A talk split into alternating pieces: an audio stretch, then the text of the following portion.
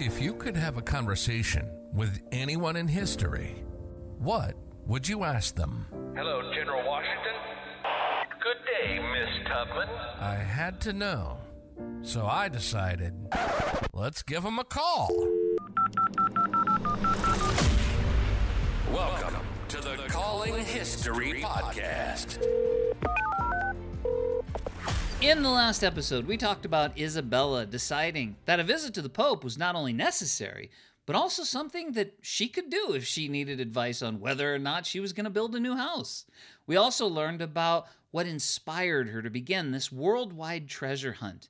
And we heard the hilarious story of her Japanese friend meeting an American donkey or Yankee, depending on, of course, what his answer was. In this episode, we'll talk about how she collected those pieces, some of her favorites, and what she thinks about the people who say she's rude. As much as I possibly could, because I had a vision of which I wished to ascribe. So th- this vision was constant for me, and I sought to enforce it. Starting with the architect, I selected Mr. Willard Sears of a reputable firm. But if something was not done properly, I would ask Mr. Sears to strike it down and start again. So he was often at his wits' end, and word traveled throughout Boston as far west as Indiana of Mrs. Gardner's Italian E Y E Palace. And I was even called the Serpent of the Muddy River. Now, that is because I had to have some landfill along the Muddy River because it was land that was being reclaimed, if you will, much like my Beacon Street property had been a few decades before. That's quite a nickname. Do people over the years have had lot, lots of nicknames for you? I know a lot of people called you Mrs. Jack, and I, I saw one time there was a nickname uh, uh, Isabella Donna. I think was one of the nicknames. Did, yeah. So tell me about Mr. Sears. Obviously, he did good work, but did you feel like he was keeping his end of the bargain with the work that he was doing? Well, most of the time I did, and I will say that he tended to be more conservative than I, so that is why I often had to prod and push him in certain directions if we did not see eye to eye. Because from beginning to end, my vision needed to prevail. It was going to be your way. That was end of story. Absolutely. Mr. Sears had not been to the Palazzo Barbaro or really had ever visited Venice to any great extent. So he did not have the same insights and vision as I did. By the way, as a side note, when you say that he was more conservative than you, just to be clear, everybody's more conservative than you. Like, we're all standing and watching you work and just going, okay, what are we supposed to do? She'll tell us. So it's not just him. All right. If if you say uh, there are some people, I believe, who are more forward thinking than others, but we shall leave that there. Did some people find that your personality was rude? Well, that is a difficult question to answer because beauty, as we know, is in the eye of the beholder. And it has been noted that I've been short tempered, if you will. All I can say to that on my behalf is that I do not suffer fools lightly.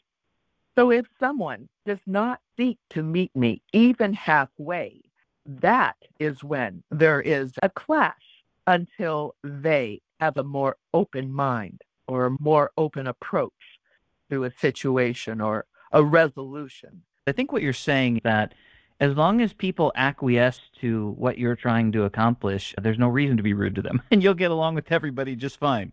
Yes, that is another way to put it, Tony. yes. So let's talk about the art. Here you are traveling around the world collecting these extraordinary pieces and you probably you had to have some sort of criteria for acquiring these pieces. What were you looking for? How did you know that these pieces that you have right now were going to be so valuable and interesting for that matter? Well, what you have just asked me is indeed a delicate question in many ways because if I may say, that I have always had a very strong sense of right and wrong. And I mean that in an aesthetic sense.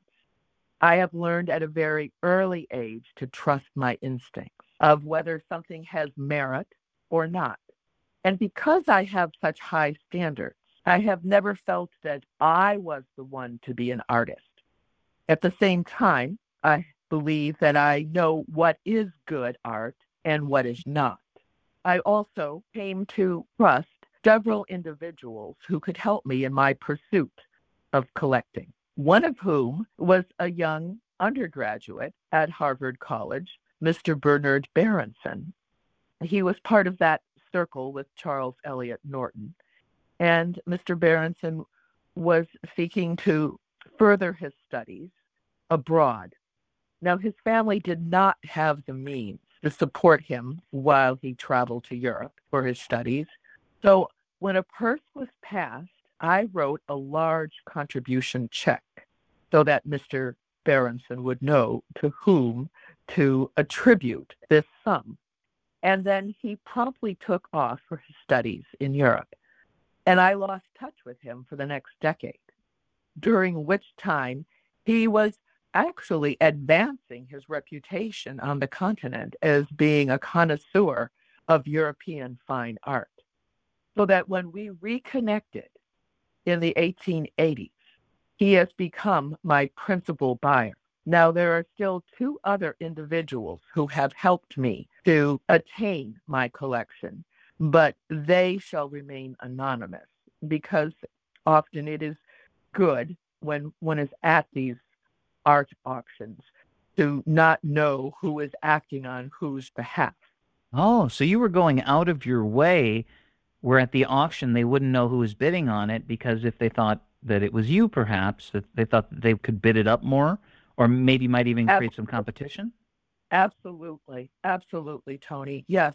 So often I would not necessarily go incognito, but my other two buyers could be incognito so that a sales or a transaction could occur seamlessly. I see. Yeah. In your time, could a woman do that? Could she go and purchase that art? Is that acceptable? Well, that is a difficult question to say that there were not many women who were there acting on their own behalf. It was becoming a more fashionable thing to do. Some were acting on behalf of their husband. So for Jack and I, it was a shared interest, and we worked together on that. And it Okay. was my aesthetic sensibilities that Jack trusted as well. Rightfully so.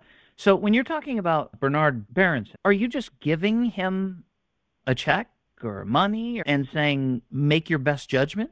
I, I guess I'm just wondering how exactly this went down. It seems like you're giving him a lot of money and you've got to put a lot of trust in him. How did that play out?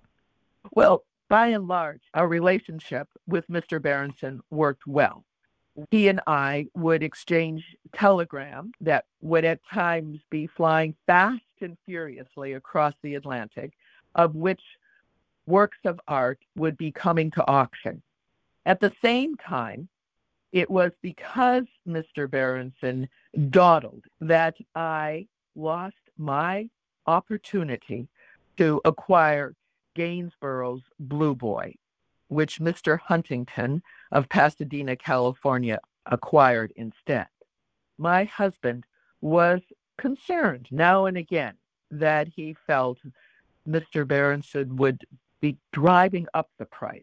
Of course, when questioned about it directly, Mr. Berenson said that he had the artist's best interest in mind. But then again, Jack and I were aware that Mr. Berenson worked on commission. So, of course, he would be interested in a higher price for the artist. It went hand in hand, as you can see. Yes, I'm going to guess that Mr. Berenson probably was paid fairly well by you, and at the same time, maybe didn't want to risk stepping out of bounds, so to speak. Did he ever give you any reason not to trust him? Overall, no. Mr. Berenson's reputation was unscrutable. I really do not have any major complaints other than the fact that I just missed acquiring the Blue Boy, I will say that Mr. Berenson was above board most of the time. If I were your husband, I would have had the exact same thought. I would have been thinking, okay, money corrupts people. I mean, he's going to be doing whatever he can to get as much of it as he can, especially when so much is flying back and forth. Were there other pieces besides the Blue Boy that, that you missed? Well, I prefer to not even delve there, Tony. For the most part, I will say that I believe my collection of antiquities, both European and works of American artists, will withstand the test of time. Yeah. So there was a piece that you acquired, and it was it's one of my favorites by Vermeer called The Concert. If my study is correct, this is one of the first pieces that you you had collected along the way. I'm sure you, you remember it. And if my numbers are right, I think that you purchased this piece for six thousand dollars, which would be a lot in your time. That piece today is worth two hundred and fifty million dollars. Mm, that's unfathomable. I, I just want to say that as far as investors in history, I think you might be number one because uh, that is a pretty solid return on your money. And I, I guess I'm just wondering what you think about that. Well, I have many thoughts, but at the same time, I am speechless, gratified and speechless to hear your last comment. Well, how about a piece by Titian, I think, called Rape of Europa? Oh, yes. One of my favorite, indeed. What about it makes it your favorite? Well, it is difficult to describe and to put into specific words other than it is that sense of feeling, the sensation that it gives of the rite of spring, of the, the maiden with the bull. Just, it is sublime. It is truly one of my favorite paintings in the entire collection. Do you recall what you paid for that one? No, I do not. Were there any other pieces that stuck out to you that they were just Mm. important to you in some way? Oh, absolutely. Many, of course. Relics and artifacts. There is one painting, an early Sargent work. Of course, I have always been very fascinated, if you will, by my portrait by John Singer Sargent. But there was a painting that Mr. Sargent did even before he did my portrait called El Jaleo. Now, El Jaleo is a scene in a Spanish cafe of the Spanish dancer, the flamenco dancer, Carmencita. And she is in the limelight of sorts. It is a very dimly lit cafe with a, a row of flamenco guitarists aligned against the back wall. Now, that painting had been in the collection of the same relative, Thomas Jefferson Coolidge, who had been the ambassador in Paris at one point in his career. And I so coveted that early Sargent work that one day I asked Mr. Coolidge if I might borrow his El Jaleo because I knew that Mr. Coolidge had a reputation of being a very generous soul. So, of course, Mr. Coolidge had El Jaleo transported to my Fenway court, and once that painting was there, I quickly had it installed on the wall. I also arranged for an electrician to come and install a row of five lights along the floor, pointing on a diagonal up, so that when the lights were on, the electric lights would illuminate El Jaleo in the way that the artist had experienced this scene in a Spanish cafe in Salamanca. And then, once that was complete, I invited Mr. Coolidge to come to Fenway Court to partake of this spectacle. And he was so taken by having Sargent's painting properly illuminated that Mr. Coolidge simply gave me the painting. And that was just earlier this year. I secretly think that you had worked this out all in your head and you knew it was going to end like that. It's a beautiful description of how you've displayed this. When you talk about your portrait, so the person that did El Jaleo is the same person that did your portrait? I didn't realize that. Is that what you're saying? Yes, indeed. Oh, Mr. okay. John Singer Sargent, who is another dear friend. I also allow him to stay in my Macknight room on the first floor, and he has taken a commission or two in my Gothic room on the third floor. There is a, a portrait of Mrs. Warren Fiske and her daughter, which he is doing. It will hang one day at the Museum of Fine Art in Boston. You will recognize the stained glass window behind the mother and daughter setting, which will be in my Gothic room. So here you have this home just stacked from floor to ceiling the chairs, the tapestries, the statues, poles with gold things on the top of them, paintings that are priceless now. I understand that you have this will about how the museum should be treated once you pass. Can you tell me about that? Certainly, Tony. Of course, I have given great thought to who my successor will be because I have also designed an ironclad will in which states that not one object or artifact is to be moved at any point for perpetuity.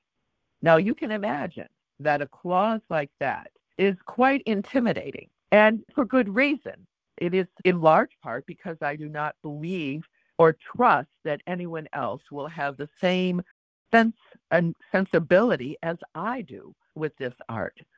And it is clearly stated nothing is to be moved. At the same time, I have had to, and I still am, considering who has enough backbone to enforce this ironclad will. That's a Now, big I- ask. Well, it is. And I had hoped that a dear friend, Joseph Lindon Smith, who is an Egyptologist and a painter of frescoes in his own right, I had hoped that he would be my successor of my house museum. But he recently informed me that he and his dear wife, Corinne, are expecting their third child. And, well, I just cannot imagine having three young ones traipsing through Fenway Court.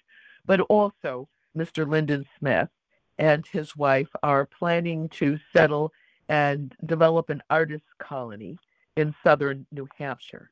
So their plans are taking them in another direction. But I now have my eye on a particular young gentleman who has risen through the ranks of the Museum of Fine Art, has very high standards, and whom my husband as well has held in high esteem, Mr. Morris Carter. Now, when I asked Mr. Carter if he would endeavor to become the successor of my house museum, well, he has actually dodged that question for the moment.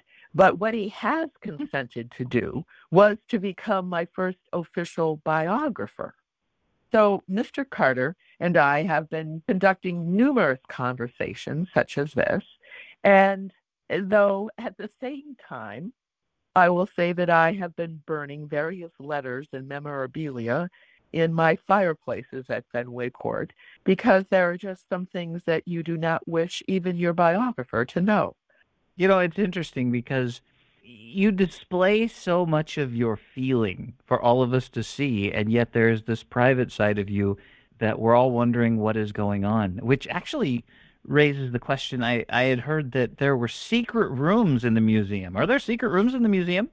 Well, all I can say about that is there is this Asian room that I have alluded to earlier in our conversation, Tony, that will display the various works from miniatures to large, laughing Buddha statues that Jack and I had collected from our travels throughout Asia over 25 years ago.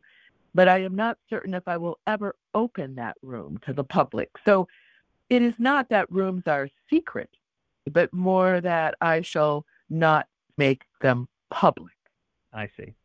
So, speaking of the names of the rooms, when you go to each room, there's people that will listen to this that have never heard of the museum because they live too far away that will go there because they'll hear this and they're like, I have to see this place. And anybody listening, I am telling you, this will not be a letdown for you. It will be one of the greatest experiences of your life. But as you go from room to room, they each could be their own museum. They could be standalone museums, and they all have names. So and I'm wondering if you named all these. You've got the Raphael room, you've got the little salon, you've got the yellow room, which sounds very bland for a name, and the blue room. But then you've got the Spanish cloister and the Spanish chapel. Did you name all these, or is this something that we did later? Oh, no, Tony. I absolutely named each room. And then there is the Rembrandt room, do not forget. It's not so much the room named for the artist, but more the artist who inspired me by his early self portrait, which I obtained about the same time that Mr. Sargent did my self portrait, that I fully realized that my dream of creating a house museum was coming to fruition. It was important to me to highlight each of the rooms with the most visible piece, if you will, by naming it as such. But I, would also have attributed to different colors. There is the blue room and the yellow room as well. I would have guessed that you would name them because it's eclectic and there's just nothing that's the same. It's 20 different museums in one Mm. building. It's so wonderful. What are your feelings about the public? Are you doing this for you? Are you doing it for the public? Are you doing this for your legacy? Where do, what's the public's role in all of this? Well, that gets back to my very early dream or vision that I had as a young schoolgirl on my grand tour of Europe with my parents was that I wished to create a house museum that would be dedicated to the city in which I would dwell for the education and enjoyment of the public forever. Now, in designing my house museum, I took modest steps in the first several years. My house museum is open two weeks of every year, two of the holiest weeks of every year. The week of Easter, which is a movable feast, but often coincides with my birthday, and the other week is Christmas week. But then I encountered a rather strange situation where a young girl, I shall not call her a lady, I caught her in the stairwell examining one of my Flemish tapestries. At first, I thought it was to just observe the thread count, but upon closer glance, I realized that she had a small scissors in her hand and that she was about to cut a hole in my fabric. So you can imagine that I quickly escorted her down the stairs and out the front door. That is when it occurred to me that people do not always appreciate something that is free. So I have decided, as of last year, to charge admission of $1 per person, which I hope you do not consider to be too extensive, but I believe has helped to keep the riffraff out. Wow. You had to be horrified when you walk and see somebody with scissors about to I- that's un that is it's I can't even imagine that. Yes, at that I was aghast, absolutely aghast that somebody would have the audacity to try to desecrate a, a house museum that was willed to the city of Boston. So it was only open. You only opened it to the public 2 weeks out of the year? Yes, Tony, that that is correct because I was still coming to terms with how best to display the artifacts that I had collected. So I wish to have times in which I would roam through the house and just be able to open it for small concerts in, in the music room. So I was often entertaining, but to open it to the public was a whole other matter.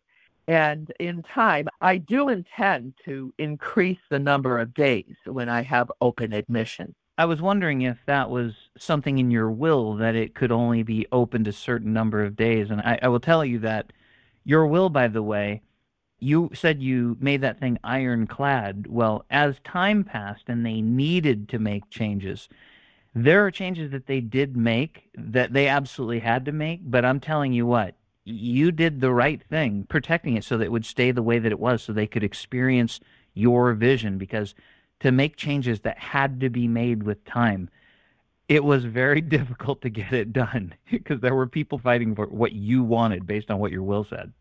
That is why my successor will need to have a very solid backbone. You know, this gift that you've given to the people of Boston and now to the world, some people have called you one of the seven wonders of Boston. And I'm sure that's because of the this gift this gift that you've given them. But it's also because you keep everybody on their toes wondering what you're going to do next. And I heard once that at the opening that you served champagne and donuts. Is that true? Yes, Tony, it is. It is true because that was two of my favorite foods that I could put out for everyone to have because the true gift of that evening of my grand opening on New Year's Day 1903 was the concert that there were select members of the Boston Symphony Orchestra whom I handpicked myself under the direction of Wilhelm Gericke, who played starting at 9 p.m. sharp for precisely 45 minutes. And during that time, mind you, the music room was on two floors, but I had the openings, the entranceway to the courtyard concealed. So no one saw what was beyond those curtains, only what was in the music room. And once the music had concluded, then these curtains were struck down and people were able to view the spectacle that I had created in the courtyard with these freshly bloomed flowers that were in full bloom in midwinter Boston. There was a lit candle underneath that wreath that I designed that has the phoenix, which bears my motto, C'est mon plaisir. It is my pleasure. And all of Boston did rave. When you were talking about the courtyard, the last time that I was there, and this didn't happen the first time I was there, but the last time I was there, we were walking around and I'm mesmerized. I just feel like I'm like, I don't know. I, I just, I'm just mesmerized. That's with everything that I see. And, and then all of a sudden we started to hear what sounded like singing. And it mm. was coming from the courtyard, but it felt like it was everywhere. And I couldn't Mm. figure out if it was in front of me or it was behind me. And it was so beautiful. I thought this could not be live. This had to be uh, some sort of recording that was playing. And I, I tried to figure out where I was. And I weaved back through the maze wherever I was to get to where I could see the courtyard. And in the courtyard is this beautiful woman standing on one end, just singing. It just sounds like Mm. like art coming, and she's got all these loose fabrics that are kind of flowing around her body as she's moving. And I could see you putting on that sort of thing in your time, and that sort of thing happens every day there. Well, this is so thrilling to hear you say, Tony, because what you've just described to me assures me that visitors to my house museum can and will be transported to other realms that are larger than our imaginations. And at the same time, we will open our senses to what is truly beautiful in this world. That is exactly how it feels. You have been so generous with your time. I have just a few more questions I want to ask you. Some of them are really short and absurd because they may not be true. Uh, one is a little bit more serious, even though I secretly think this happened, but you're probably going to want to punch me in the face when I say it. But just know I'm I think it's hilarious if it happened. So I understand there was some sort of uh, custom scandal. Can you tell me anything about that? that was the most sordid affair, which I really had nothing to do with the onset. I was truly someone caught up in a very terrible situation, which portrayed me in a very bad light. Too long of a story to go into great detail, but let me give just a short synopsis. Yeah. It was on my last trip to Europe just prior to the opening of my house museum, w- with which I acquired a few more artifacts. There was a fresco of an Italian artist, and there were some of these Flemish tapestries. Well, there were enough artifacts that they filled three crates of antiquities. And I was aware when I was in Italy at that point that the Italian government was beginning to crack down on the export of antiquities from their country. But I wished rather than to have a warehouse to pay rent while I I had to make haste home. So I decided to bring these three crates with me while I made a brief stop in London. While in London, I stayed with her, her name was Miss Emily Chadbourne of Chicago, who persuaded me that if she could just borrow or use some of these artifacts to decorate her home, that she would be able to transport them back stateside once this law had been decided. So, as I say, I needed to make haste back to Boston to oversee the first of the garden prize ceremonies. I had put up a purse of $100 to select five of the best gardens from the three Boston neighborhoods the West End, the North End, and the South End. And I had to be there to hand envelopes of one to five dollars each to those 15 garden prize winners. Well, the garden prize ceremony went off without a hitch. It was not until the end of the summer when I got a telephone call from the customs department saying that I was part of an unscrupulous scandal of trying to undervalue antiquities being brought into this country. Well, it took almost a week for me to track down Miss Chadbourne, who was very difficult to understand at first. Between sobs, I managed to piece together the story she was telling me that she was suddenly called back to Chicago to care for her ailing father and decided that she needed to strike her lodging in London and then decided since she had used these artifacts as house furnishings that she would declare them as household goods.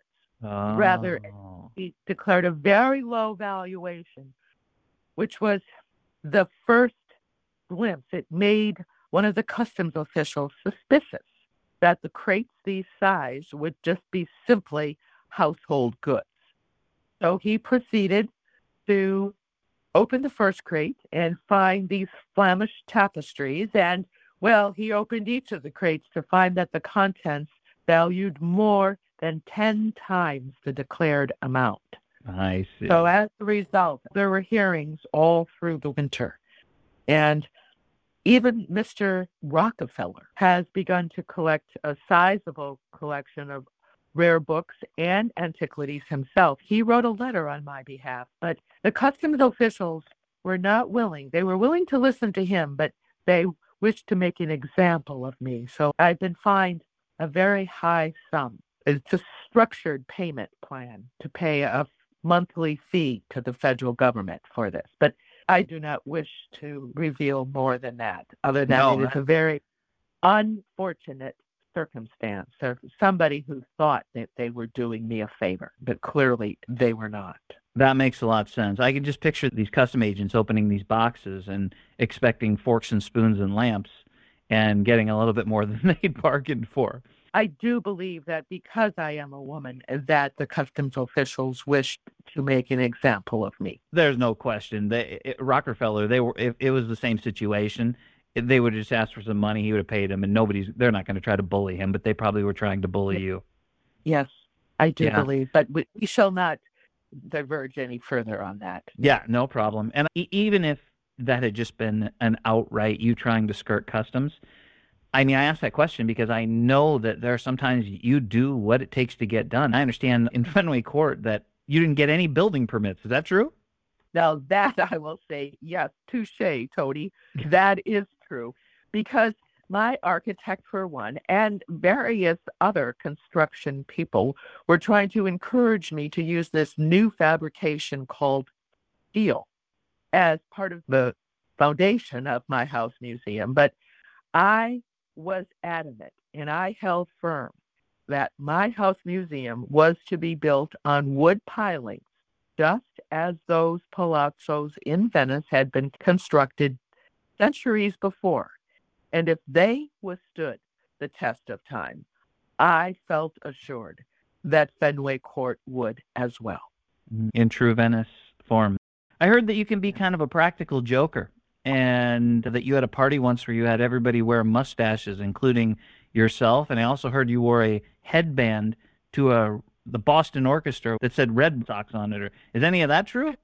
Oh, you Red Sox. Yes, that is true, Tony. I am a very avid baseball fan, and part of my reasoning in selecting the Fens of Boston to develop my house museum on the Fens was because my dear friend and near neighbor at Green Hill, Mr. Frederick Law Olmsted, the landscape architect, encouraged me in that direction. You see, Fenway Park, the baseball field, is soon to be developed and opened, and Mr. Olmsted has also advised me that a number of higher educational and uh, artistic organizations will be designed and developed along the Fenway. And he, Mr. Olmsted, is designing the Emerald Necklace, which is a series of interconnecting parkways that starts north of the city of Boston at a place called Belle Isle Marsh. And that corridor runs through Boston Garden and along the Fens all the way to Arnold Arboretum. My house museum will be but a jewel upon the strand of the emerald necklace. People have referred to you as a collector, a philanthropist, a patron of the arts. Would you use any of those to describe yourself, or would there be something else that you would like to be known as? Well, all three of those roles are apropos, I, I will say. Uh, the philanthropy is what I do most quietly. I often give sums of money to my parish priest. I am a devout member of the Church of the Advent. And although my Fenway Court has a chapel on the third floor, I am able to have a Cowley father come and say Mass there almost on a weekly basis and to hear my confession.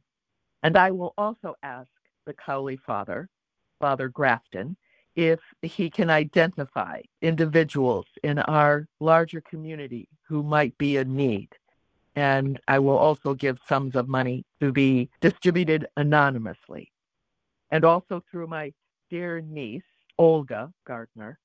She is involved as a volunteer at the Boston Children's Floating Hospital. And I have given sums of money to the hospital through her. So philanthropy is very important to you. Yes, it is, because this life is so short and not everyone is given the same opportunities. So I, I wish to, for those who need, widows and orphans, and any organization who needs it. Very admirable. I wonder your friends what they call you. Do people call you Mrs. Gardner? Uh, uh, do your friends call you by a different nickname? My husband called me Belle, B E L E. And my nephews, while we were raising them, referred to me as Auntie Belle. And I also will go by my full Isabella as well. Uh, I believe it is a, a very special name. And so any person who has given that name will have free admission to my house museum for perpetuity. Is that right? yes, that is. That is a fact, Tony. Oh, good for you. That's fantastic. Well, Mrs. Gardner, I thank you so much for your time and your contribution. You have truly left a jewel behind for us. it is something that will be a part of my life forever. Is there anything that you'd like to say last before we're done? Tony, I thank you as well, and I can say that it has been a delight speaking with you today. It's a good thing that Isabella was long gone before the theft happened, because it might have broken her. The attachment that she had to these pieces and the experience that she was trying to create for her community was the culmination of her life's work. Yet, after being to the museum several times, I can tell you her vision is completely intact. The empty frames scattered around the different rooms take nothing away from the atmosphere she created more than a hundred years ago.